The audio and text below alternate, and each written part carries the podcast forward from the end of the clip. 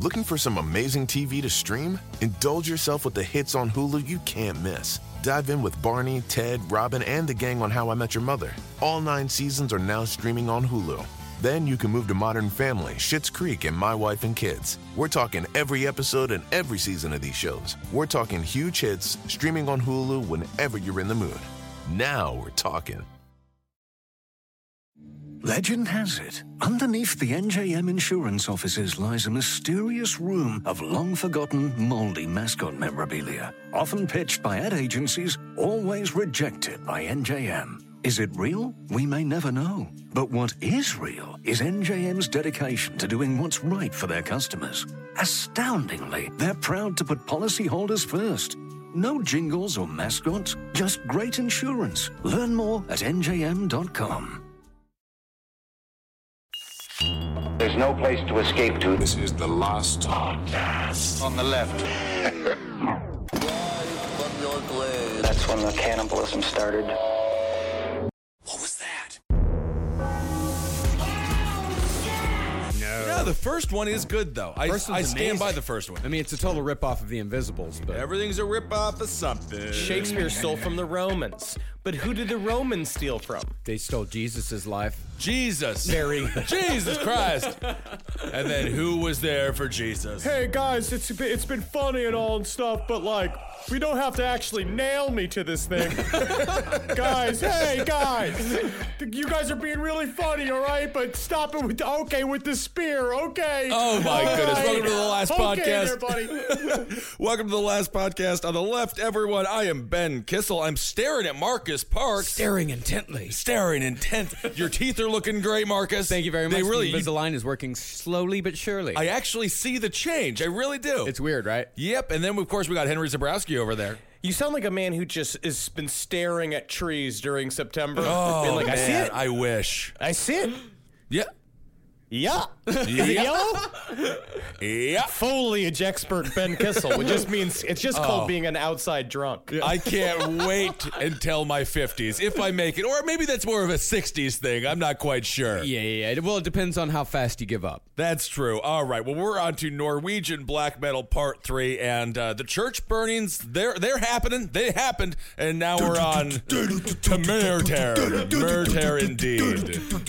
No, when we last left the black metal scene, the competition of evil had already begun, with church burnings happening across the country, and it was only a matter of time before that quest for evil would lead to murder. And finally, the quest for evil has arrived here in my bathroom. As you can see, what I've done is I've taken the caps off of all the toothpaste. Now the dried exterior of the toothpaste will not allow the luscious liquid toothpaste ever to hit the brush of my roommates. Oh my goodness! I remember when MTV's Real World had real problems like that. Remember that? And lead to murder it did! Whoa! in August of 1992 when Bernd Eithon, aka Faust, stabbed a stranger to death in Lillehammer, Norway. Oh, now Baird or Bard or Bjord or I don't know or how, how half these names are pronounced. He his name is Faust, which is a cool name because Yeah. the evil doctor made a deal with the devil. It's fucking super metal. Um, but Bard himself was maybe seventy five pounds soaking wet, Hmm. and he had that thing that I cannot stand. It's a hipster thing now too, with the wispy. Like armpit hair hanging out of really thin arms Yeah. while wearing a tank top. It really just makes me sick to my stomach. Why? Because they have nice bodies with good, No. luscious armpit hair. No, he looks like Ichabod Crane, and he's got that like sickly, like I'm living in a shanty town in Central Africa body, where and it's just the it's the the scarecrow fingers. That's what I'm gonna call it, scarecrow c- fingers of fucking nipples. armpit hair. Oh, Yeah. for uh, for armpit hair. I'm jealous of that. I am jealous of that body, though. Oh, that's my body. But not well. But yeah, yes, it is. Now, Faust, as I suppose we'll call him, as we can't really pronounce these Norwegian names, was a drummer for the extremely influential black metal band Emperor, signed at the time to Euronymous' Deathlike Silence Productions, as well as being a part of the so called Norwegian Black Circle. So he's on the way up. He's doing very well in the community. He's doing well in the community, and a couple of the other guys from Emperor were very active in the church burnings. Okay. Now, Faust also published a fanzine dedicated related to black metal called Orcrustus, which somehow translates to The inner circle of hell where Lucifer resides on his throne. So it's Lucifer's bathroom. Oh, I see. Yeah, or Crustus just sounds like a horrible pizza place. It's all vegan, no cheese at all. It's like you can have or Crustus or Crustus. That's all we have is Crustus. like uh, it sounds like the thing like after sex when you pee and it just comes out in the two str- the two separate streams. oh yeah. Uh, So in August of 1992, Faust was in Lilyhammer visiting his mother for the weekend. Excuse me, everybody. I know you will miss me. I'm sorry I'm missing rehearsals and visiting my mother. But I will make sure that it is the most evil trip to see my mother that has ever been. The most black metal visit ever. I don't know about you, Sven, but Faust is getting cooler and cooler. So Faust was out having a drink, but he left the bar stone sober because, in his words, quote, the atmosphere didn't suit me. Oh, so you can't have a drink because the atmosphere didn't suit him. no, the atmosphere did not suit him, so he had to go home. You got to have a drink to suit the atmosphere. You left your mother's house to go get a drink. Like I don't understand. Like you left you left the bad part to go to the good part. So what is it? The atmosphere just didn't have enough rotting corpses. I guess so. Uh, after leaving the bar, Faust decided to walk through a park that had been constructed for the upcoming 1994 Winter Olympics. Oh, Oksana Bayul. yes, I remember. Yeah, the sexual awakening of many of us. Well, this was was this the Kerrigan Olympics? Actually, it was I the think it Kerrigan Oli- was, Olympics, yeah. 1994. Well, in that park, a man named Magna Andresen approached Faust asking for a light, even though Magna was already Oh. smoking. Hmm. A Budweiser frog outside the bar. Wait, Now, it was obvious that Magna was cruising for a little action. But instead of politely declining and moving on, Faust decided then and there, spur of the moment, that he was going to kill this man. oh my. Well, Magna asked Faust if he wanted to leave the park and go up into the woods together. They walked together into the forest for a while until Faust decided the time was right. I love that this guy's courting habits were the same as Chicatello's. He's like, I'll ask him to go to the woods with me. Nothing could go wrong. Or Faust later said, I don't really remember what I was thinking, but at least I knew if I didn't do it now, I would not get another opportunity. The way that you do it, I feel like you should be throwing spaghetti in the air. Just very chef like. So, as Magna was walking behind Faust and talking, Faust pulled out the folding knife he always kept in his back pocket, turned around, and stabbed Magna in the stomach. Magna fell to his knees, and Faust continued stabbing him in the neck and face. And when Magna finally fell to the ground, Faust continued stabbing him in the back, sticking the knife so hard between Magna's shoulder blades that Faust had to brace his foot against the body to get it out again. And after pulling out the knife, Faust started to walk away, but heard Magna making noises like he was still alive. Hmm. Faust walked back and kicked Magna's head in, later saying, I didn't want him to manage to live through this and go to the hospital and report me. It was easier to take his life and then go and hope that everything would be okay. Man. Meanwhile, there's a Michelob at a really nice TGI Fridays with his name on it. And he, and he could have just sat at a damn bar and had a drink. Instead, he killed a poor man. he could have been wined and dined. Yeah. He is 20 years old. Faust has nothing. Faust is a, Faust is a garbage person. Yeah. He met an upwardly mobile gentleman that just so happened to want to have a tussle in the bushes. Right. Which I think is a thing. People find that romantic. Sure. I don't only because I hate leaves. Well, they stick to Getting on your me. body, yeah. Yeah, yeah, I'm not into that. So it's like I on find a- it romantic. Do you? Yes. So you guys. Well, you can listen to Sex and Other Human Activities on Last Podcast Network for more insight into the romantic leanings of Marcus Parks. do you guys leave your apartment to go out into the streets of Greenpoint to have sex? No, you don't do it in Not the in the street. city, I don't No, think not he's in the referencing. city. No, No, there's and no you- romance there. No, there's no romance there, and not really in Prospect Park either, because you know there's kids there, and you can't go to Central Park to the Brambles because that's where the cruising happens. You've the thought homeless, about it. The homeless gay men already have that all staked out, so we Sure, can't use sure. that. Do the do the brambles have like a no breeder sign? Well, it's under. Like, can you not- It's understood.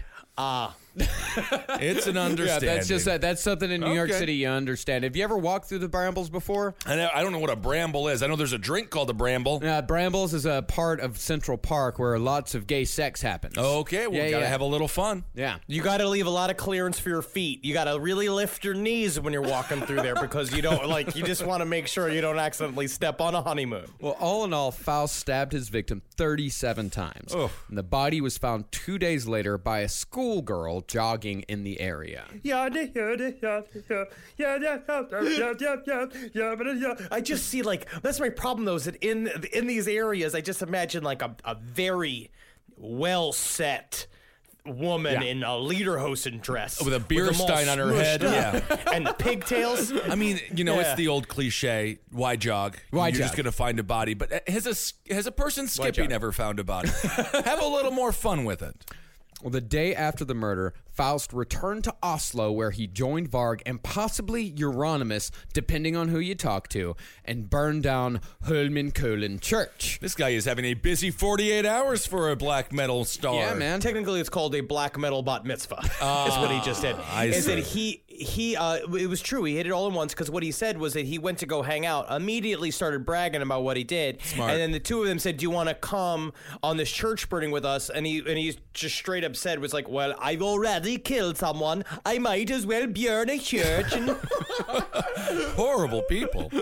Yeah, Yeah, and the night after that, the night after the church burn, and Faust was watching TV when he found that he was directly responsible for both the lead and the follow-up stories on the national news, which nobody had Wow. linked at the time. So, d- but they didn't realize it was him. The, the No, they- stories were they just had- out there. They had no idea. They knew that the church burnings were a, bla- a pretty much a. They knew that they it was a black metal thing, Mm-hmm. but with uh, Magna and Drayson, that was just a complete and total unsolved murder. okay. And when Faust was asked if Magna being gay had anything to do with the murder, Faust said, I don't like it when you're trying to get people who aren't homosexual. It's okay if they want to be homosexuals, but at least they must stay with their own people. This guy is dressed like Avril Lavigne on a bad day. Yes. After being buried in the ground for three days, and he has the audacity to judge others. It's really incredible how judgmental they are. extreme. I mean, their whole thing is based on being judgmental uh, because these guys are very biblical. But I thought they like were are supposed to be Old cool. Testament biblical. yeah. No, it's the opposite. They are hardcore us versus them. It's the same thing as like the bad. It's the bad side of any what becomes sort of like a cult like mentality is that they they believe it's us versus them, and they sit there. Also, kind of sounds like if he didn't kill him, that they might have fallen in love with each other. Yeah, that's a, a, a bit of that in there as well. Well, that's what Faust is. He's one of those homophobes that, as long Mm. as gays are on the other side of the room, he can keep that hatred and homophobia at bay. But as soon as a gay person talks to him, he starts feeling all weird inside. He freaks out, and it comes out in extreme violence. My in other goodness. words, he's one of those guys with the feelings that are strongest. yes, exactly. Now, the night of the murder, Faust immediately called Euronymous to tell him all about the murder. And Euronymous told Varg, and Varg used it as currency to show how cool and evil the scene was when he was talking to girls. It's like that sleepover game that used to be advertised when we were a kid, where it's like you call the girls up on the telephone and they're all like, "What? Say it again." Brad did what? And they're curling the telephone cord on their finger back and forth, just kicking their feet up, eating marshmallows in bed. Man, it's a 90s flashback week for me. I watched Goosebumps yesterday as well. oh, how was that? It's horrifying. it's great stuff. Is it just you with your suit jacket on and no clothes underneath that just is drinking a tall No boy? clothes just at all, watching my friend. Goosebumps? No clothes at all at home for me. well, not only did this murder and the subsequent church burning give the scene a bit of social currency, it also gave the scene more confidence in their actions. Oh, my As gosh. not only had they gotten away with dozens of arsons, including one that had resulted in the accidental death of a firefighter, but one of them had now gotten away with murder and topped it off with another church burning, Hmm. all consequence free. Oh, up to this point. I Up would to this assume point. some consequences must be coming, Yeah, correct? But just like the Doomsday Machine and Doctor Strangelove, there's no point to any of this if you keep it a secret. Ah. So Varg gave an anonymous interview to the Big and Stidende newspaper. The what was that? Big and Stidende. The big and Tight. Big and Stidende. Are you sure this isn't a trucker magazine? What's what's going on? I don't know how that's pronounced. No idea. I think Big and Stidende. Tidene It was a newspaper. In any case, It's a It's a newspaper. newspaper. he gave the interview in January of 1993, uh, and this is the interview that Varg refers to as the media event. Go fuck yourself. Honestly, it's this whole thing where he says he did this on purpose and this is carefully constructed. No, I- and it may actually be, I think it kind of is. but it's uh, the way that the, the media was manipulated just so easily. It's because the pa- the story was just handed to them. Yes, And so exactly. they just ran with it. It's such a perfect media story. It's a great media, especially in the '90s. Like you know, you've got the whole satanic panic thing going Right. on in the in America, and then all of a sudden, Norway has their very own satanic Right. panic. They have their very own huge crime story to cover, and people ate it up. They Yeah. just they could not get enough of it. It's Oh, yeah. just Innocent times, man. The be- simpler days, the fun days, man. Yeah. you got religion, you got church burnings, you got murder, you got it all. Music. Glory days. Is that what that song's about? Yes. Now, Varg, who it must be remembered, still went by Count Grishnak in casual conversation. Casual conversation. Casual, just like, Yeah. Hello, Count. Oh, this is my friend Count Grishnak. Hello, Grishnak. It's very nice to meet you. Oh my Ouch, god. Krishna. We think the pronouns are difficult now. Imagine if everyone was going by count whenever they wanted to. I did not go to 12 years of fake royalty school to be called Grishnak. I'm sorry, I didn't. I apologize, count. I put myself through several yearly exams. I know. wrote a thesis. I, I put I went on summer vacation where I met a girl while working at an ice cream van. I saw I did that. I was still loo- yes, and that was then loosely based on the, the movie Once Bitten was loosely based on my story got it. then. Well, but you when know- I graduated, Yeah. I stopped being Grishnak. All right, your account. Uh, can you just pay for this coffee and get out of this gas station, please? I have no money. oh, you just take the coffee.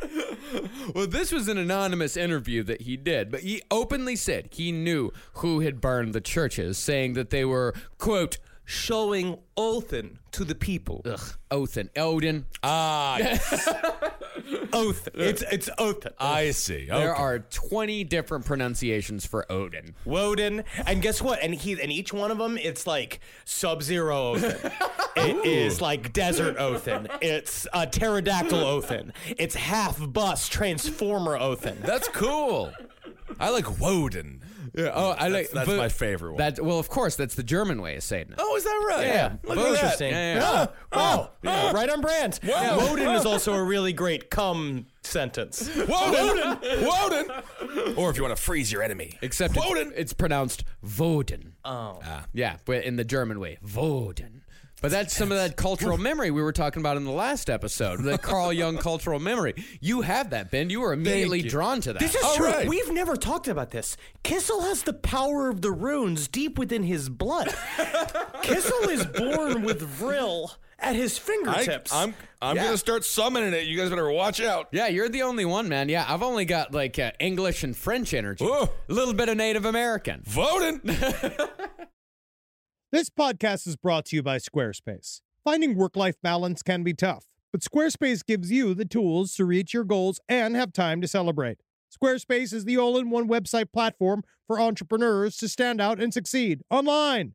With the new guided design system, Squarespace Blueprint, you can select from curated layout and styling options to create a personalized website optimized for every device. Get your website discovered fast with integrated, optimized SEO E tools. Plus, make checkout easy for customers with easy to use payment tools. And with Squarespace AI, you can explain what your site is about, choose your tone, enter what you need, and get auto generated text, and that helps you save time. I know I'm sitting on about two literal wheelbarrows filled with horse pics. Now, part of the issue has been is a lot of these pictures are getting stopped at customs because some of them do depict various world leaders in horse-like circumstances that seems to be pinging a lot of these custom agents accounts. Now, so what I've done to do is like so while I'm trying to work on hand smuggling these horse picks over various country borders. I then also have time because Squarespace is doing all the other ad work for me to go and work on my killdozer at home. So thank you, Squarespace, for allowing me to diversify in the best way possible for this country. Head to squarespace.com for a free trial when you're ready to launch. Go to squarespace.com slash left to save 10% off your first purchase of a website or domain. Save big money on protecting your garden. Now at Menards. Messina's Animal Stopper is a liquid repellent that prevents pesky animals from damaging your garden. Available in a convenient, ready to use bottle. It lasts for up to 30 days, regardless of weather and watering. Save big money on Messina's Animal Stopper at Menards. And check out our weekly flyer on menards.com for more great deals happening now. Save big money at Menards. Welcome back to our studio where we have a special guest with us today, Toucan Sam from Fruit Loops. Toucan Sam, welcome. It's my pleasure to be here. Oh, and um, it's Fruit Loops, just so you know. Uh, fruit? Fruit. Yeah, fruit. No, it's Fruit Loops. The same way you say studio. That's not how we say it. Fruit Loops, find the loopy side. Well, Varg was also quoted as saying that one of the churches that was burned on Christmas Eve was burned not because of the date, but because the black meddlers had heard the word peaceful said on TV and they got all mad about the quote unquote righteousness in society. Oh, God. So this is when Varg becomes the penguin. They're such a. They are a D bags. Well, Varg says that a lot of the things printed in this article, and for that matter, many of the things printed in Lords, Lords of Chaos, are complete and total lies. Hmm. And there are probably some exaggerations here and there. Oh, I'm sure. But the thing is, a lot of the things Varg said in the interview were confirmed, so it's hard to say what's true and what's not. Yeah. Now, they may not have burned the church because someone said the word peaceful, but this was the interview in which he mentioned the bunny chase that we talked about in the last Yes. episode. And a decapitated bunny was indeed found at Fantoft Church. Hmm. But later, the uh, the autopsies will reveal that it was a suicide. Of the bunny? Oh, we gotta we gotta increase the bunny's lifestyle. yes. Plus, some of the quotes do sound a hell of a lot like the self serious bullshit Varg likes to spout to Right. this day, such as. It's not good for us to laugh. We have nothing to laugh at in this laughable society.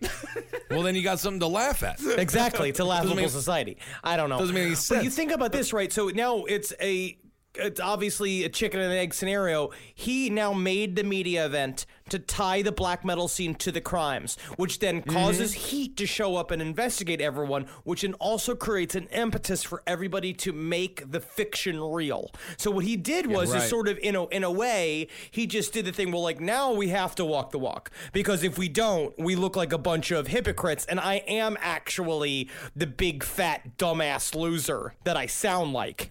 Right. Are they performing ever? Yeah, they're Okay, they performing. still well, are. All well, right. Bar- well, uh, Varg but doesn't do many live performances because it's just it's a one man band, so it's Right. very tough for him to do a one man bursum show. but That's even true. Mayhem only uh, they didn't do very many performances at all with the original lineup. So these guys are playing shows like I think like Emperor and Dark Throne were playing like a ton of shows. Okay. Uh, but we'll get into what Varg is really all about, or at least what I think Varg is really all about. Hmm. So after the interview, Varg gave the whole thing one more good kick in the ass, publicity wise, and used a picture of one of the burned churches as the cover for the second Burzum release. And he called it Aske, which is Norwegian for ashes. Oh. And the EP hadn't been released yet, but Varg had been handing out flyers for it with his address clearly printed on the flyer. Exactly. It's like if OJ Simpson had taken pictures of his bloody hands after murdering the two of them Yeah. and like put out our like some kind of spoken word album called like Look how big these hands are. Wonder if gloves fit them. Yeah. You know, If you could see my wounds, they're on the inside and on Nicole Brown and, and Ron Goldman. Well, cops put two and two together, went to the address, and arrested Varg for arson. And he was put in prison from January to March of 1993, but he was set free as they couldn't actually prove he was doing anything more than just talking shit. And Varg knew that. Hmm. Now, this whole thing, from interview to arrest, accomplished exactly what Varg wanted it to. It boosted him both as a figure and the scene, and in the national Norwegian media, and it juiced the hell out of the whole black metal scene. And if you get famous in the national Norwegian media, we're talking hundreds of uh, hundreds of people. Do you have any idea how many? r- r- I think it's Rickles. What's the name of their money? Uh, Rubles. Rubles? Runkles? I No, mean, rubles d- is, uh, dunkers? Russians. Riffles? It's like Yeah. it's like it's like sk- sklackles. It's like some weird name. But you'll be you'll have up to tens of those. Wow. Whatever that is, and you'll Squirrels? have any any fjorn you want that you pick Wow. up. I don't know what that is. I think it's a type of, of shirt. It's like a shirt skirt that they wear. You can have any sort of tiersel, which is like I, I think is some sort of sandal shoe. It's all of this. They're all combo clothes. Cool. kind of selling it there. Now, things were reaching a fever pitch, and it was only a matter of time before something really big happened. And that's We've already had church burnings and murder. That's not big enough for these guys. No, we're talking really big. Isn't that? That's not, okay. Wow. And, and that something would not involve anyone on the outside, but rather it would happen from within with the murder of, how is it? Eiston Ursith? Eiston of Arsith. Eiston uh, I'm gonna go with John Thompson.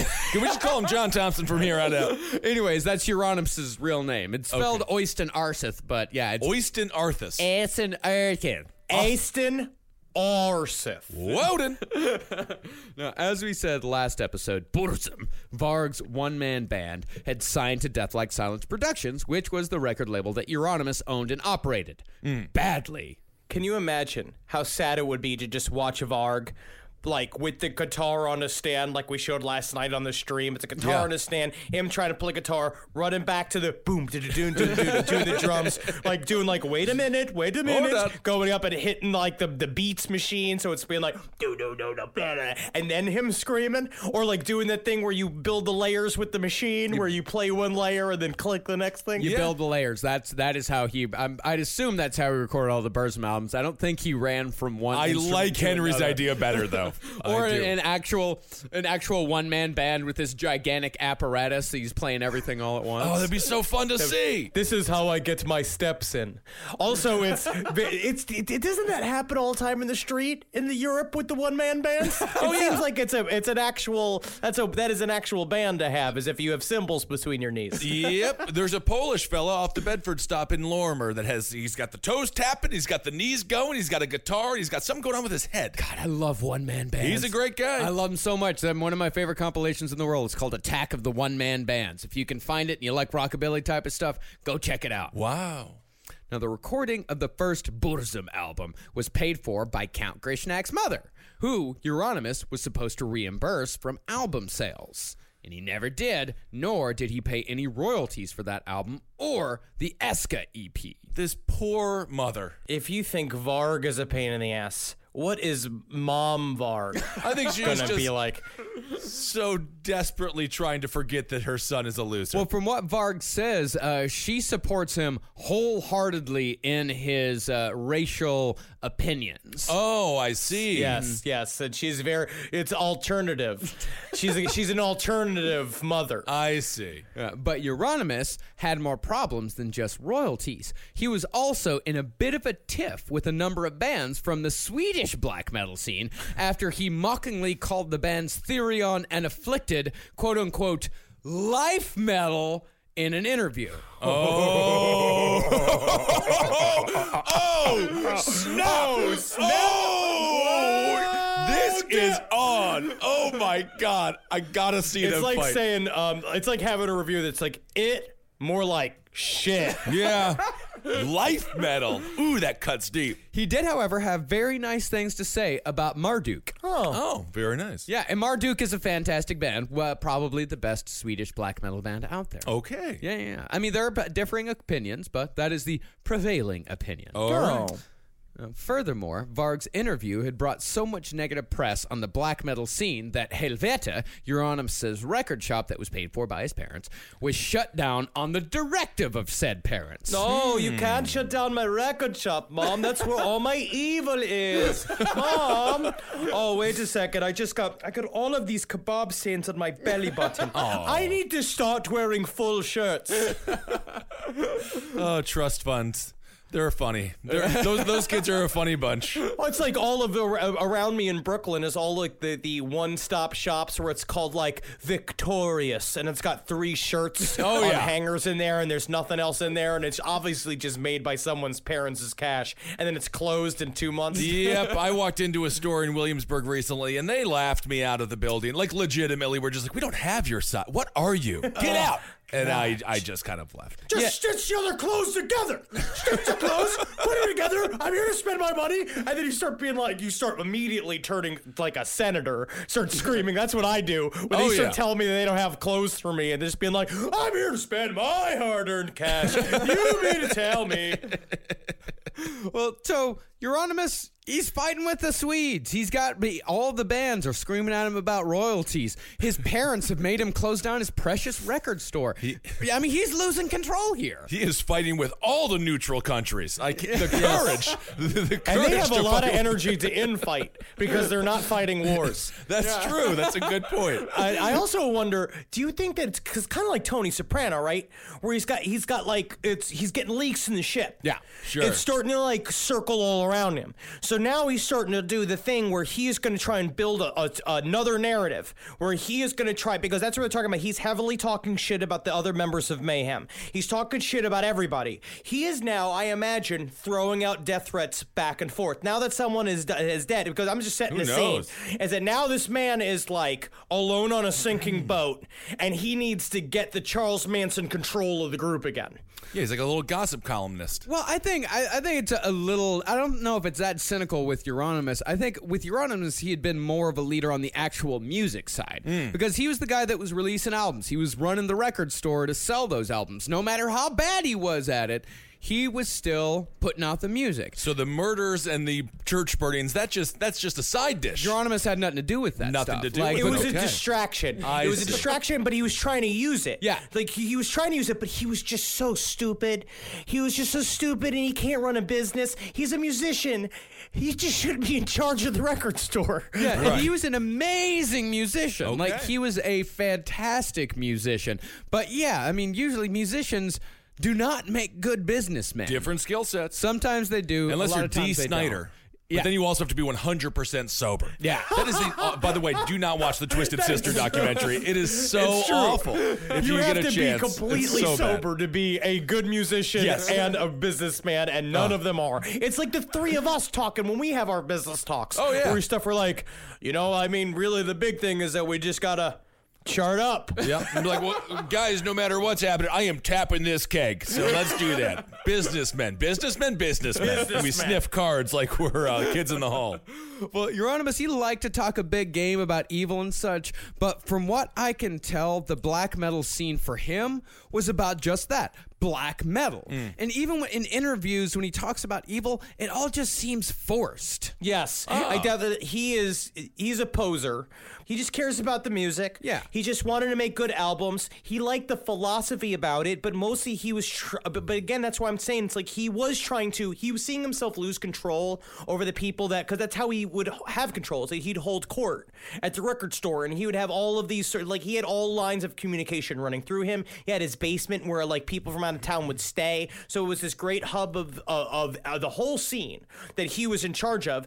And but in in the end, it was just about a music. But the problem is that he was up against essentially Varg, who was now taking it to a terrorist level, Hmm. where it Yeah. was past the music. Yeah, exactly. Like Euronymous was all about the music, but that was not so for Varg Vikernes. For Count Grishnak, this shit was and still is very real and more about the ideas than it was about the music. And that doesn't discount Burzum as a band nor as an influence. No matter how big of a dickhead Varg is, those first two albums are landmarks. It's like we said with about Jerry Lee Lewis. Just because he married his underage cousin Mhm. doesn't mean he's not important to the history of rock and roll. There we go. Everybody has their peccadillos. Everybody Yeah. has their peccadillos. Yeah, you remember Chuck Berry liked to. I remember the old Chuck Berry. We uh, we did St. Louis. We, were, we performed at the uh, at one of his famous bars, Blueberry Hill. Yeah, Blueberry Hill. Yeah, just because Chuck Berry liked to uh, film, Film, women peeing in his uh, That was restaurant. not good. That That was does not not good. mean that Chuck Berry is not one of the fathers of rock and roll music. And also, great chicken in that restaurant. Yeah. It was a nice restaurant. Oh, Uh, But I just don't. You could have paid him to pee on you. Yeah, there's a series of mistakes that Chuck Berry made, and now yeah.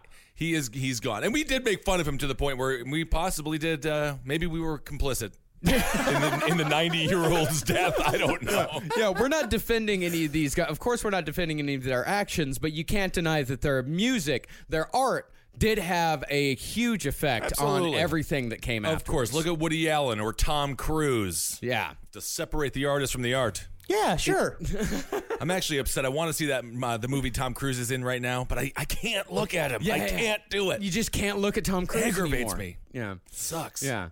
But it seems to me that for Varg, the ideas and principles come first, and the music comes second.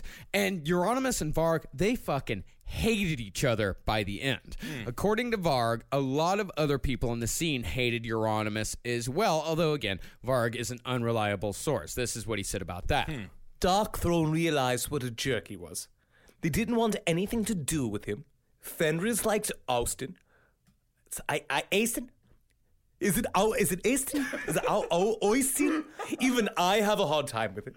But the other guys, they hated him. They cursed him in rituals. They were Satanists. That's how they show how they hate. Me, I just wrote Euronymous sucks big ones in bathroom salts. That was my grassroots. That's brutal. But I think a lot of it had to do with money. The reason why everybody else hated him is because he wasn't paying anybody. Yeah, he c- he sure. fucked up the whole business. He couldn't get reprints of Burzum. That's kind of what the the the big fight that happened to in Varg and Euronymous is that that Burzum the second album sold out really fast, but Eu- uh, Euronymous could not afford the second rollout of records, and Varg was already in with him for money couldn't get his royalties paid out. So he's getting he's getting madder and madder. I think that Varg also because he didn't get the stature that he wanted in the scene because I don't I honestly think in the end Euronymous genuinely didn't really care about his his position. It happened naturally and then he was trying to maintain it. Where Varg was he wanted what Euronymous had because he thought he was actually more hardcore because he was he's going to we are going to find out he was the real hardcore one and when he didn't get it he immediately like like in a way that happens with like easily bored uh, pieces of shit where he's just like well i'm done with this scene like i'm out i'm out with this and that's why in the end now his music's all norse E edm It's not even. Ma- it's not even that. It's God. It's awful. It's not Norse E EDM. We'll get into Okay. Burzum's recent stuff later. All right. Now Faust said that Varg was quote unquote very much into making war with Euronymous, uh, that he didn't like him anymore because Oh. he wasn't true enough and he wasn't paying royalties, which he wasn't. That's the big issue. Yeah, that's the big That issue. is the big issue. Yeah. Yes. But also, in the opinion of Faust, Varg didn't like Euronymous because Euronymous got more attention within the scene itself. Varg may have been the poster boy to the squares, Mm. but in the scene, Euronymous was still the guy. Yeah. Because no matter what, because uh, Yeah. he was pissed off, like a lot of the musicians were pissed off at Euronymous, but the fans loved Euronymous still. And they Like- went to the record shop and everything. they right? went to I the mean, of record course, shop. He's like the Eur- hub. Yeah, to them, like Euronymous was the guy. Mm-hmm. yeah it's like euronymous is kevin hart and varg is hillary clinton I don't quite see the connection, I but don't- we'll, but we'll, I don't let's just let that. understand. We're gonna let the audience figure that out and send your theories to us on Twitter at Ben Kissel, Henry loves you, and Marcus Parks. off. Uh, for Euronymous' part, it seems like he was a lot more worried about the Swedes than he was about Count Grishnak. Mm. But on the night of August 10th, 1993, Euronymous would find out who his true enemy really was. Ooh. Now, there are three versions of what happened that night. It's like the movie Clue. but actually but here it's with an umlaut it's, it's clear clear clear clear Uh-huh.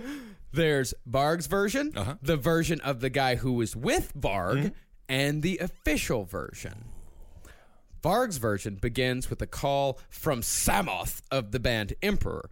Allegedly, Samoth told Varg that Euronymous had told him that he was planning to kill Varg by zapping him with a stun gun, tying him up, and torturing him to death. Um, no, you need to say it the proper Norwegian way, which is electronic shock pistol, which Oh. is what Varg calls it again and again. okay. Now, Varg would have brushed this off as Euronymous just talking shit again, but Samoth was supposedly the only person Euronymous had said this to. Well, we'll get into this. I'll attack this whole theory only because it's like they all issued death threats against Yeah. everyone. That is Yeah, just that how seems they all very- spoke to each other. That's very Yeah. difficult. He's not Catwoman. I mean, how, how powerful is Yeah, this he just taser? kinda act like That's- this is the Sinister Six. Yeah. They're all acting like it's a Yeah. bunch of supervillains, all like mu- like Yeah, it was a- meandering Yeah. against each other. When it's just a bunch of broke Right. twenty-one-year-olds in the basement of a stinky record shop. extremely intoxicated. Well, Varg reasoned that if Euronymous wasn't being serious, he'd tell everybody, as he was known to do. But since Euronymous only told one person, it was more likely that he was serious about his threat. You see what I'm saying here? He told one trustworthy black metal enthusiast, Uh-huh. in no way are they going to gossip. They are no, all no, gossip that- Lockbox, queens. Al Gore, Each one of- all lockbox, they lock do it is in. that, that, that, that, that, that. What a fucking nest of hens! Well, that's That's what- the irony what- about all of this. And that's what Varg said. He he said, uh, like, Euronymous, of course, he told Samoth, but of course, Samoth reported directly to me, so I found out about it immediately. Reported directly to him, huh? Chelsea and Barbara in the office. God, Like, desperate house dweebs. This is unbelievable. Desperate housewives. Well, and not only had Euronymous told Samoth that he was going to kill Varg, Euronymous had also just sent Varg a very nice letter. Oh. Now, we don't know the exact contents, but Varg described it as, quote, sweet, pink, and cozy. And this naturally made him even more suspicious. Ooh. Would you believe every I had a heart above it? and every J, lowercase that is, like in Jörg, or in Jark, or in Kjörg, or in Jark. Everything begins with three J's. Each one had a heart over it. Oh. And I'm like, what are we doing? Trying to seduce me? Then come over here and kiss me then, you sweet fucker. Always holding out. Oh, love could be in the air. So on August 10th, 1993, Varg drove from Bergen to Oslo to, according to him, confront Euronymous about the threats, and he was joined by a guy named Snorri Ruch. What was that? Snorri Ruch? It's probably Story I room. just- he's the he is the dwarf that keeps all the rest of them awake at night. I see. I, think he's dressed like a furry, right? it's he would have to be. It's S N O R R E, so it's probably like Snorri. Snare. Snorri Ruch. Uh, but we'll call him by his alias, Blackthorn. That's cool. Now you say that Varg drove. Varg was driven by Snore. He called up Snorri. He said, "Drive me to Euronymous' house." And he has all of these little bitches that are like, "Yep." And they came, and Varg hid in the back seat with a blanket over him because he said that he was too famous in Norway, and that if he's seen, he would cause a commotion. Of course, I heard about that. Well, actually, he does. Blackthorn. He does make a good point with Yeah. that because he was a national figure at this point because he had been arrested for all the church burnings and people were talking about him constantly. So his his mugshots were on the TV, stuff like that. Oh, yeah, yeah, yeah. Everyone knew what he looked like. Uh, so Blackthorn had just joined Mayhem, or Snorri, excuse me, had just joined Mayhem, which was Euronymous' band. Now, his part in the story is pretty fuzzy, and although there is some evidence that says he may have known what was going to happen, it seems to me like he might have just been in the wrong place at the wrong time. He was just, as Henry said, he was just doing what Varg was telling him to do. I see. So Varg showed up at Euronymous' house in the middle of the night and rang the doorbell. Euronymous let him in, and Varg walked up to Euronymous' fourth floor apartment while Snorri stood outside having a smoke. Now, Euronymous issued a death threat to you. He then allows you to just walk into his house. He answers the door in his whitey tidies, Oh. which are Norwegian, which so you know that they're covered in urine stains. Oh, sure.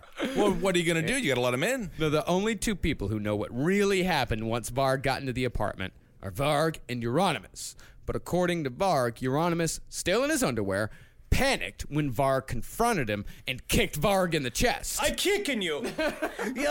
Oh, I and going kicking and blast. It's like in Street Fighter. So if there is like a tail of the tape, what are we talking here? Both five foot seven, 115 pounds, reach about 25 inches. I actually have no idea what their sizes are. I think Barg is actually a, a fairly be- like tall guy. Is he a taller guy? It seems like he is. I think he's a taller guy. They're both like gas station attendant fit. My size. You know what I mean? Where it's like they could wrestle, they could wrestle a homeless man, but only if the homeless man's too drunk to fight. I see. All right. Uh, Varg said Euronymous ran to the kitchen to grab a knife, so Varg pulled his knife and stabbed Euronymous before he could get there.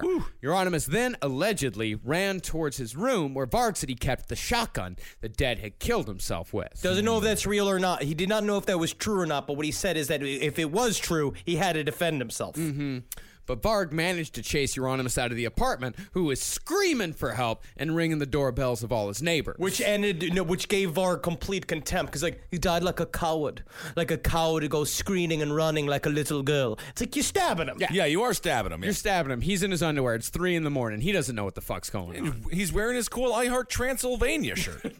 well, Varg said that since he was now absolutely convinced that Euronymous had been planning to kill him, Varg decided to end it right then and there. And as Euronymous was running down the stairs, Varg stabbed him in the back again and again.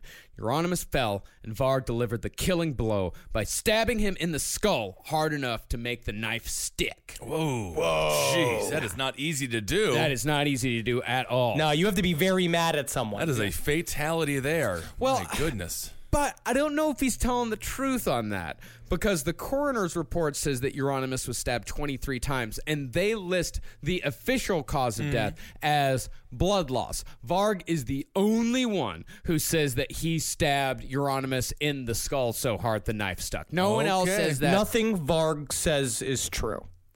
I, I am I am now convinced. I've listened to him tell this story four or five times. He does it again and again on his YouTube page. He and he did it in the documentary, and I think he is full of shit. I think that he panicked and was just stabbing him, stabbing him, stabbing him, and then he died at the bottom of those stairs while Snorri was just outside, just being like, oh, oh. Still smoking the world's longest cigarette, apparently. I don't know what the yeah, it heck was a is going on with that 500. guy. It was it was a, Yeah, it was must a be. Bureau's 500. You gotta, yeah, light it with a torch or something. Now, it may have happened that way. It may have been self defense, but there is a mountain of evidence to the contrary that says this was a premeditated act through and through. Mm-hmm. Now, according to the official court documents, there was a third accomplice in all of this. Just before Snorri and Varg left Bergen for Oslo, they set up an alibi. First, they rented a movie, one they had already seen, so they could describe the plot to police later. And apparently it was Mrs. Doubtfire because according to them is that um, I mean if you rented it, how could you not stay at home and watch it? I agree. he just wants his children back, and then actually, it's a very creepy film. Anachronism, Mrs. Doubtfire was not released yet. 1993! Anachronism. No! Wow.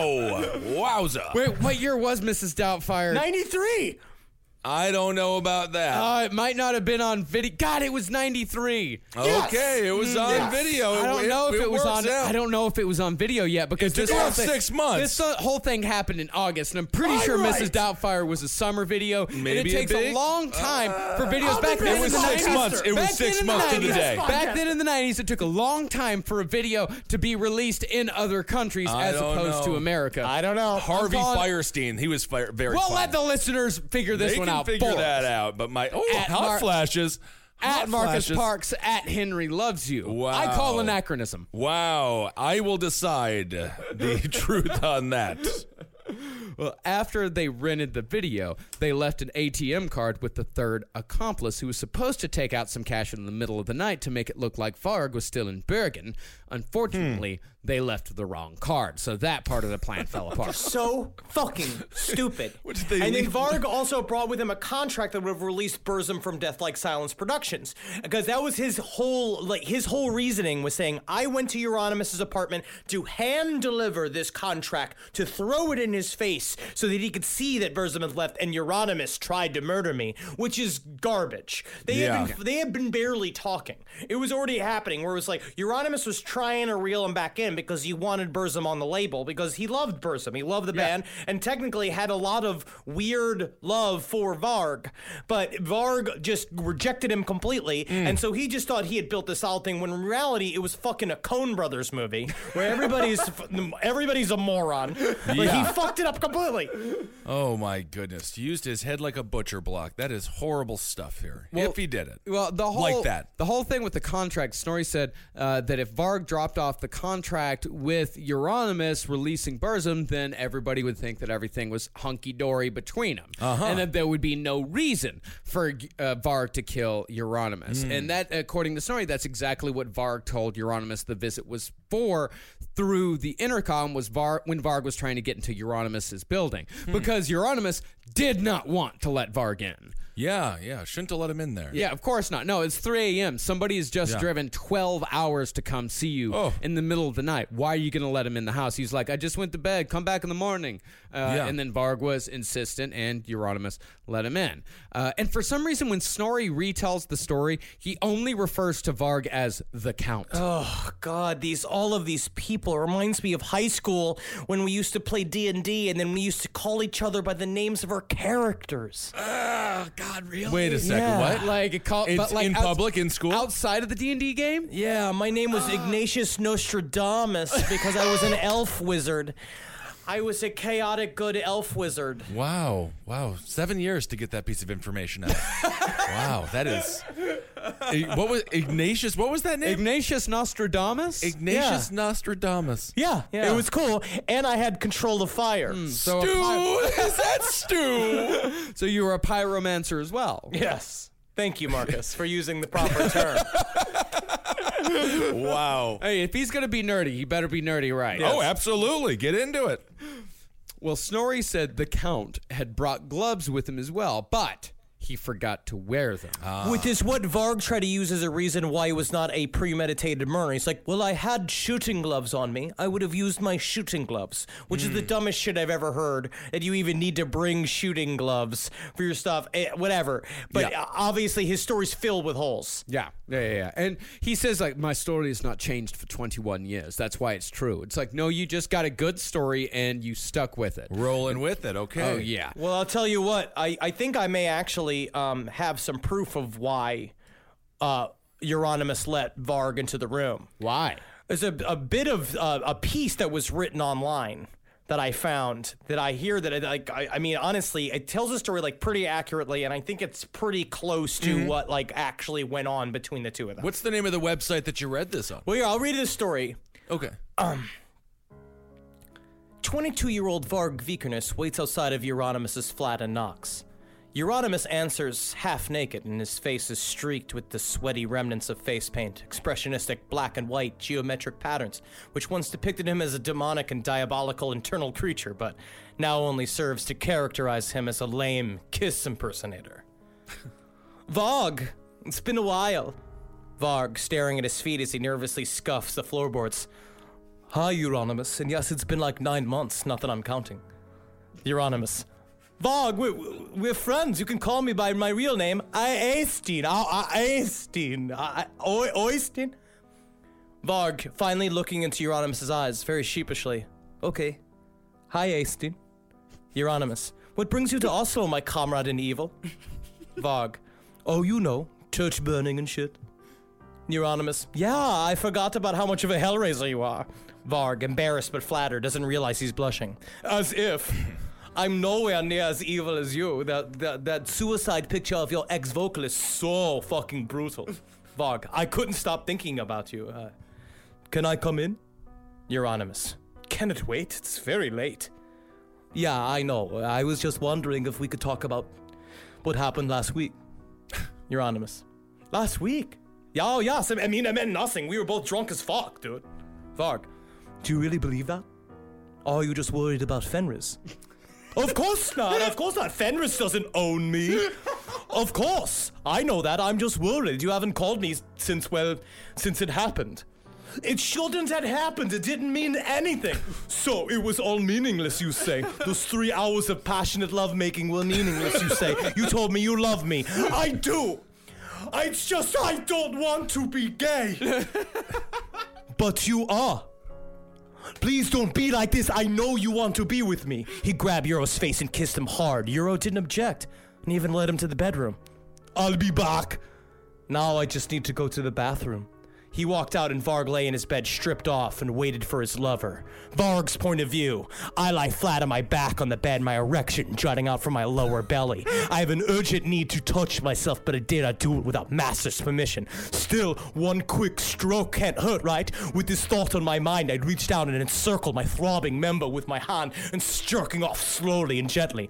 Bitch, did I tell you to masturbate? Master's voice booms from the doorway, and I drop my hand. I ask you a question, slut! Did I ask you to masturbate? No, no, master, but I was so horny. You're a whore. You're always horny. That doesn't give you the right to touch yourself without my permission. You will be punished now. Yes, master, I whispered, afraid and yet aroused at the same time. Master retreats into the large cupboard in our bedroom and returns with a bag of fun gear, as he likes to call it. There's, a, there's more pages of this. what on earth did we just listen to? The Oscar goes to Henry Zabrowski. Powerful performance. Now, what is there is sexual fiction about this stuff? Of course there is. Of course. Of course Once upon there a is. time in What do you Norway mean, of course is there what is? it's called with Varg Vikernes by Livia Loves Black Metal. Um, okay, one time in Norway. What happened was is I went to go search for uh, Varg Vikernes wrote a version like a Norwegian version of the Turner Diaries, and I went to go look for it to like sort of like and I that's the only thing that popped up when I looked up Varg Vikernes fiction. I love it. Given his homophobic tendencies, I think it's a powerful way to combat this man.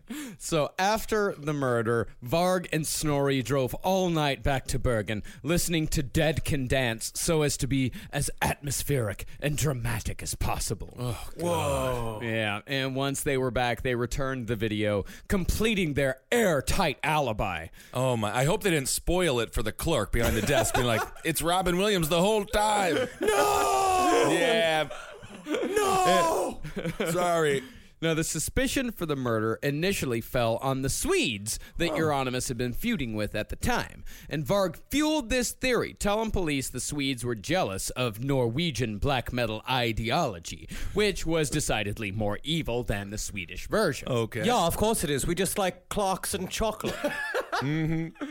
Now, after hitting a dead end with Varg, police started grilling some of the black metal hangers on, specifically a 16 year old Swedish girl who had briefly lived with Euronymous. She said, I do not believe that Esther was killed by Swedish Satanists. Most of the Swedes are too cowardly to ever commit a murder. I will not reveal the name of the real killer. The black metal scene will exact its own revenge against him. Sorry. Yeah, that's a good point. You don't uh, you don't associate Swedes with murder. Not a you whole don't lot. do it. No, yeah. very no, no, no, rare. not a whole lot. The Norwegians. They I have could a see lot that. more. mo- Yeah, well, yeah. Well, you of got your course. Anders. You got your Anders Breivik. Oh my goodness! Yeah, Yeah. it's Ugh, horrible, man. Oh, Eighty-seven. oh, this people. guy. Oh, Oh, my. what about Anders? Oh, what about Barb? Well, Oh. while Everybody hates Anders. Yes, they do. but while this girl wouldn't roll over on Varg, I suppose thinking about taking revenge herself, she did finger Baird Eithun, aka Faust, for the murder of Magna Andresen. Mm. Faust was arrested a year and a week after the murder and confessed under questioning. But there was still no evidence other than uh, other than this young girl and his confession, right? Yeah, there was no evidence, but his lawyer advised him to confess. Never confessed. You got to watch the documentary on Netflix. Have you guys seen the confession tapes yet? Uh-uh. Very interesting. It is very, good. interesting. It's very, very Yes. good. I would like to do an episode about false confessions. I think it's really yeah, interesting. oh for sure. We definitely should. Now, after Faust went down, the rest of them fell like dominoes, Hmm. including Varg, who had stupidly left fingerprints all over the crime scene. He didn't wear his shooting gloves. Well, you know why he left fingerprints all over the scene? Was because once he heard that squirting sound, his master applied lube to his 10 inch long, 4 inch thick cock. he Oh, also my applied a little goodness. to my silky, smooth, shaven crack and pressed one finger inside of me, wriggling it around to loosen me up. I moaned into my gag as master chuckled. You like being fingered, don't you, slut? He hissed. Oh, my. Unable to respond verbally, I simply gave another muffled moan. And if you are listening and you are aroused by that, it's okay. um, you can find it. Uh, he online. pressed the huge head of his uncut cock against my hole. Master I don't- never was one I for got it, being Henry. I gentle. can't We get hear the- any we more get it. of We this. get it. Master gripped my narrow hips Oh, as he my slammed his goodness. heavy meat in and out of my asshole. We have got a we've got a sex alert going on over Wow. here. It, it's turning into saucy talk. no wonder he had no time to clean up the scene. My good, I guess I, I I get it now. Yeah. Now, there's a lot of speculation as to why Varg murdered Euronymous. We know Varg says that it was self defense. Others claim that it was solely over royalties, but that doesn't really make sense either. Because if he Hmm. kill, if Varg kills Euronymous, he's not going to get any of the royalties. Maybe there was money in the house. Did they try to rob the place? No, not no, at all. Okay. No. No, no, Of course, there's not money in the house. I don't know. He spent I- all his money you know on what? kebabs and soda. I'm speculating. That's the thing. It's like in the rap world, right? When we t- originally were doing the series, we talked about the idea of like East Coast versus West Coast. At least those guys had fucking money. Yes. Yeah. They were all s- millionaires fighting each other with armies. They had boys. They had like all a cr- a crew and guns and all this shit. These are just shitheads. No money in the that, house. like essentially are just uh, just outside of living in a dumpster. Maybe some egos in the freezer. Now, the other theory is that Varg killed Euronymous for dominance over the scene to take his place at the top of the pecking order. Now, personally, I think that last theory is closest, but I think there's a little more to it than that, or a little less, depending on your point of view. Now, this is just speculation. This is my personal opinion, but I think after spending quite a bit of time with the words of Varg Vikernes over the last few weeks, that the most important thing in the world to Varg is how he sees himself. Right. That's why he killed Euronymous for his own ego. He needed to feel powerful. He didn't give a shit about being a leader or gaining dominance over a music scene that he didn't really seem to give a shit about. Even though they're all terrible, Varg is still a man of ideas, and he couldn't stand that a man who, in his opinion, was a poser could even have the possibility of being taken more seriously than him. which just shows how much of a loser he is. Yes. He's just such a loser. This idea that he needs to live up to what everybody else thinks of him.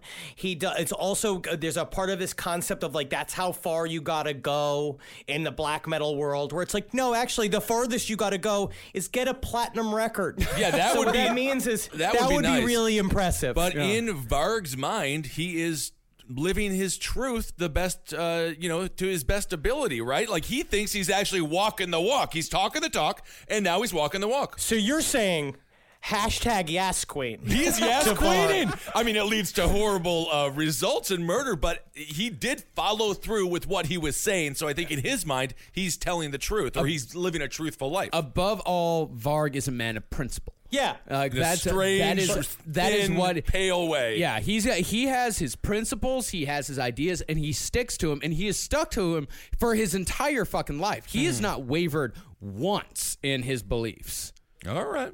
So that for the murder of Magna Andresen, Faust was sentenced to 14 years in prison. And when- That's it?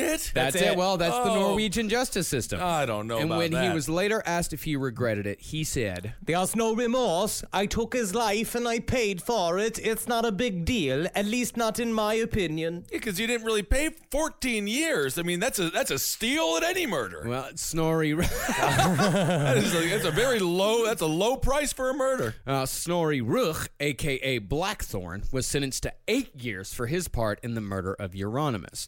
And for the murder itself, Varg Vikernes, aka Count Grishnak, got the maximum sentence in Norway of 21 years in prison. Wow. And that's also we mentioned uh, Breivik, Anj Breivik, who killed 87 people. 21 years is all he got as well. Mm-hmm. Yeah, I mean that's that's just the ma- that is the I think that, I That's really do crazy. think Norway is it is a very principled country. Yeah, for better or for worse, I would I would say the uh, when you kill 87 people, 21 is too light. And in this case, well, I guess in this case, we probably have some murderers in this country getting 20, 15 years as well. Yeah, yeah, yeah, and, and it's you know it's it's one of those things where it's you know there's over sentencing and then Yeah. there's uh there's under sentencing. Yeah, for sure. OJ Simpson's about to have a reality television show. In October, he He is out in October, a perfect month for OJ to be released. Well, the hol- uh, Halloween. Well, according to the blind items, OJ Oh. is working on a book which is going to tear the Kardashian family apart. Somebody Oh. is Kim's real dad. Is it Kim or is it the which one? No, no, no. It's uh, I believe it's it, it's uh, Oh, Is it It's Chloe? the one that looks exactly like OJ Simpson. Is it Chloe? I think it's Chloe. Yeah,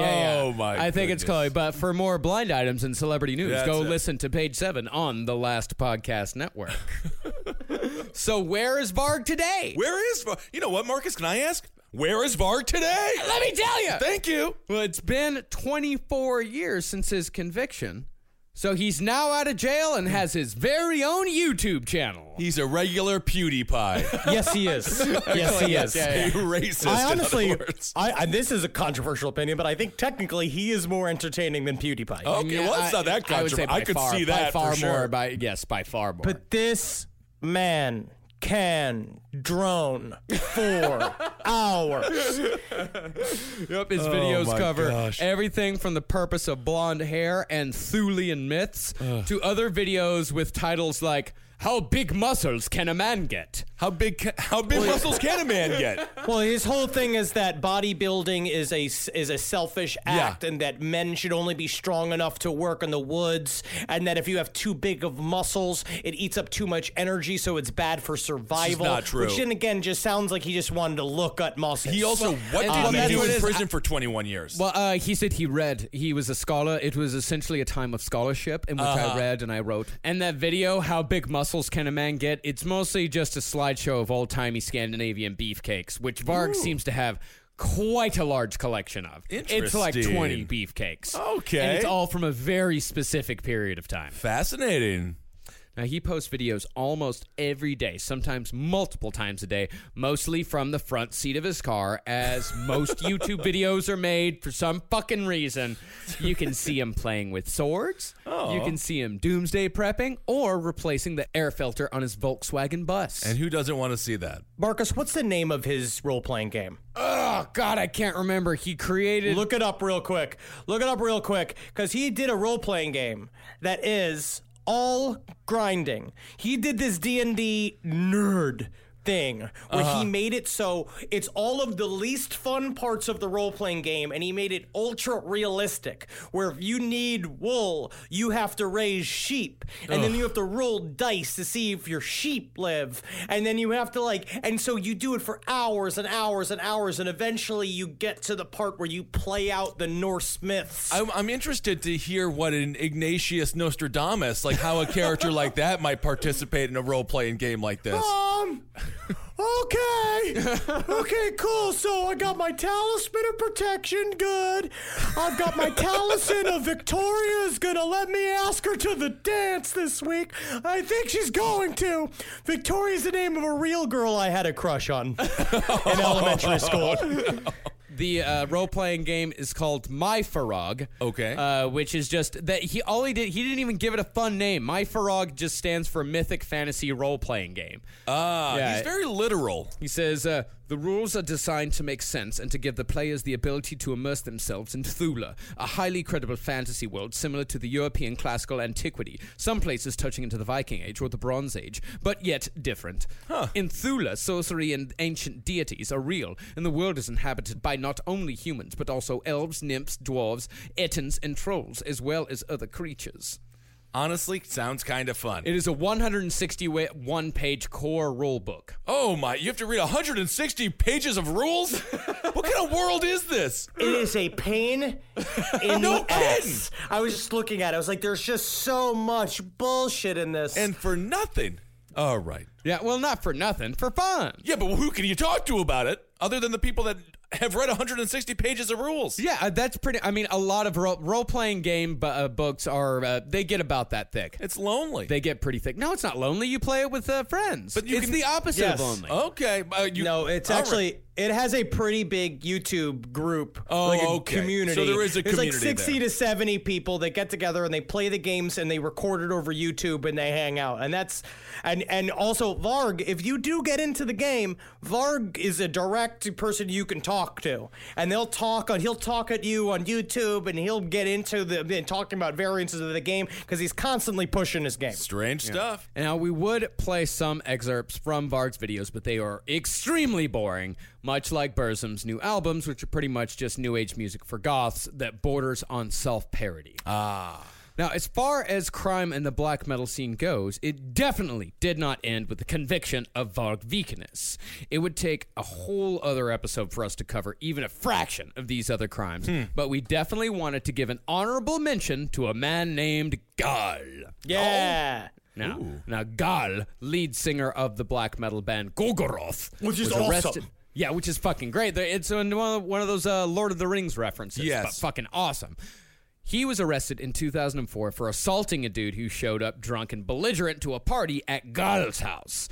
Now, allegedly, Gal tied him up, tortured him for hours, and collected his blood in a cup to minimize the mess. My goodness. Now, in his own defense, Gal said, As I always say, when people cross my line and I let them know where my line is, many steps before they cross it, and they still choose to cross it, then I will be the one to decide what their punishment will be. And it is every single time we are playing Hungry Hungry Hippos. And if Oh I my lose, goodness! I Those murder you. hippos are hungry. Well, he tells the guys not to cross the line. The guy crossed the line. He knew where the line was. Yeah, he knew exactly drew- where the- This guy would be a, a strong president. Oh yeah, Gaul is known to be like the scary one in the black metal. He scene. made a red line and someone crossed it. He looks fucking terrifying. I believe it. Big dude, long hair, like his corpse paint is fucking on point. He's He's got terrifying. awesome nail covered armbands, and he's also a fucking great artist. Okay. Like Gaul is a he's a very interesting character. He also allegedly beat a guy half to death backstage at a concert for making homophobic remarks, as Gaul is one of the few openly gay dudes in the black metal scene. Principled. But Gaul claims that nobody said anything to him directly. He heard it. I will suck dick so evilly, I will suck the devil's dick and make the devil come because there's nothing more fucking metal than sucking the devil's dick so well that he comes in another three minutes and I'll do it. Time me. Two and a half minutes. Wow, two and a half minutes. Under three minutes. I will say I wish the devil had warned me before he ejaculated. It's simply polite to do. And that's the day the devil died.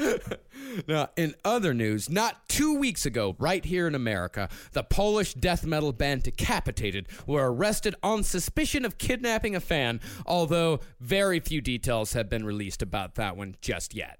I'm not trying to get into all that Polish death metal. No. That's intense stuff. I was also looking up, trying to look up famous Polish warriors because Norway has all these famous warriors, and I believe there's one called the Hafars, and they just wear big hats. Aw. And it's bad. It's bad. Well, you're a Polish man, so I'd imagine you wanted to look into your uh, My heritage, ancestry a bit. my family, yep. What'd you find? not a lot. Um, while it may not be a crime crime, the band Stalag have used actual criminals in their recordings. One of their members works part time in a mental institution and was able to convince the administration to let him borrow patients to sing on one of their albums under the guise of primal scream therapy. Very interested. It's just nice with Stalag is that they actually got the, the patient's permission to use their screaming because it was like they were already screaming. Yeah, why You know? not use it? Which is nice. Yeah. Put a microphone in there. Yeah, one of the seven vocalists they used had been institutionalized from the age of 16 for murdering his mother by stabbing her over 30 times. Not good. And another patient almost killed another patient during the recordings, which is supposedly captured on the album. Oh my goodness. It didn't happen though. okay, thank God it didn't happen. Now here is a sample of Stalag's album Project Misanthropia, recorded in an abandoned chapel.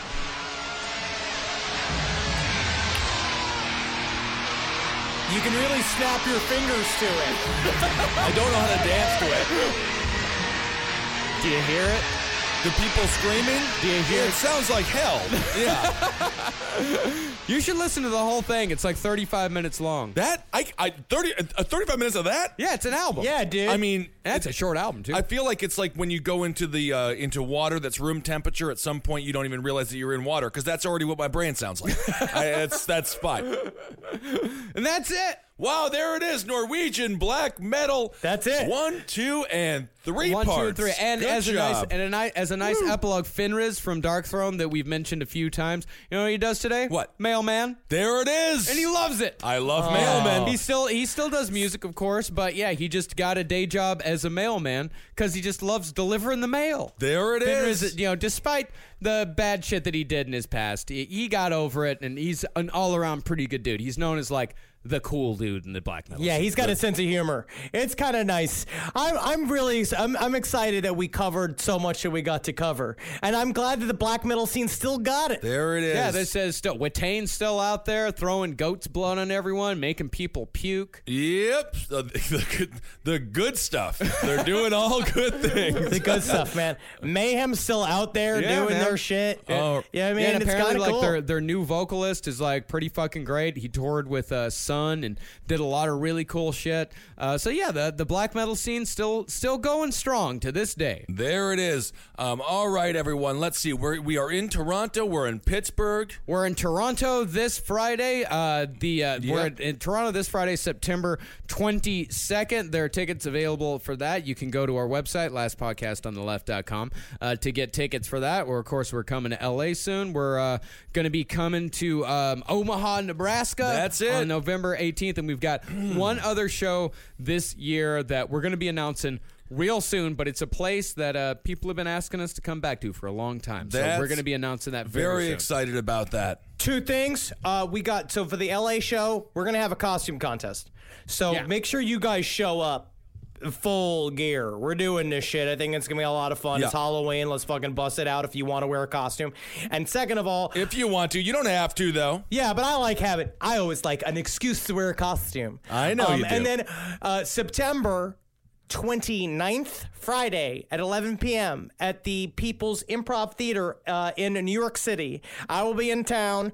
We're doing a Murderfish show. I guess it's going to be the last one. I, I don't know when if we'll ever do it ever again. So if you want to come out to see a Murderfish show, come and hang out. And you're in the New York City area September 29th, 11 p.m. There it is, September 29th, the People's Improv Theater. Great place. Keep on supporting all the shows here on the Last Podcast Network. Uh, Ablian's Top Hat for Everything Political, uh, page seven, that was re- as referenced in the show. Mm-hmm. Sex and Other Human Activities, Movie Signs with the Mads, uh, Wizard and the Bruiser, all the great shows here. Uh, make sure to ke- uh, go check them out and rate and review them on iTunes. And let's get all these shows to number one Mm-hmm. uh, because uh, you guys deserve uh, to be only listening to the best, and you have been for years. So thank you so much. And I also want to thank Hungry Ghost Press for sending a Ooh. big box of merch. Their shit is amazing. They sent a bunch of posters, uh, a lot of T-shirts, like some of like that. I I got I love your T-shirt so much. I fucking love Hungry Ghost Press. So thank you very much. Uh, and also want to thank Laughing Lion Dry Bags Oh. Okay. for sending us a bunch of dry bags. They're just bags What are that are dry dry. bags? Uh, they're bags that you can put stuff in, and it keeps them dry. I love I it. do Oh. not know why they. Uh, it's for kayaking and We're an rafting outdoors and- crowd. That's Look at nice. all You're of literally us. trying the three of us. We are the we are water people. We're- I love I to love being get out there. us to do outdoor activities. I'm They're gonna trying to start help doing us. it. I would love Um, to see me follow fit us- in a kayak. Good Follow lord. us on Twitter at Henry Loves You, at Marcus Parks, at Ben Kissel. Follow us on Instagram at Dr. Ventasti, at Marcus Parks, at Ben Kissel, the number one. There it and is. follow us on all of the bullshits at LP on the left. there you go. Hail yourselves, everyone. Hail Satan! Elgin. Hail me. And let's do a Magustalations. Hey guys, don't kill somebody. Just make an album. Make You know what I music. mean? Just make albums. Make an album. Make six albums. There it is.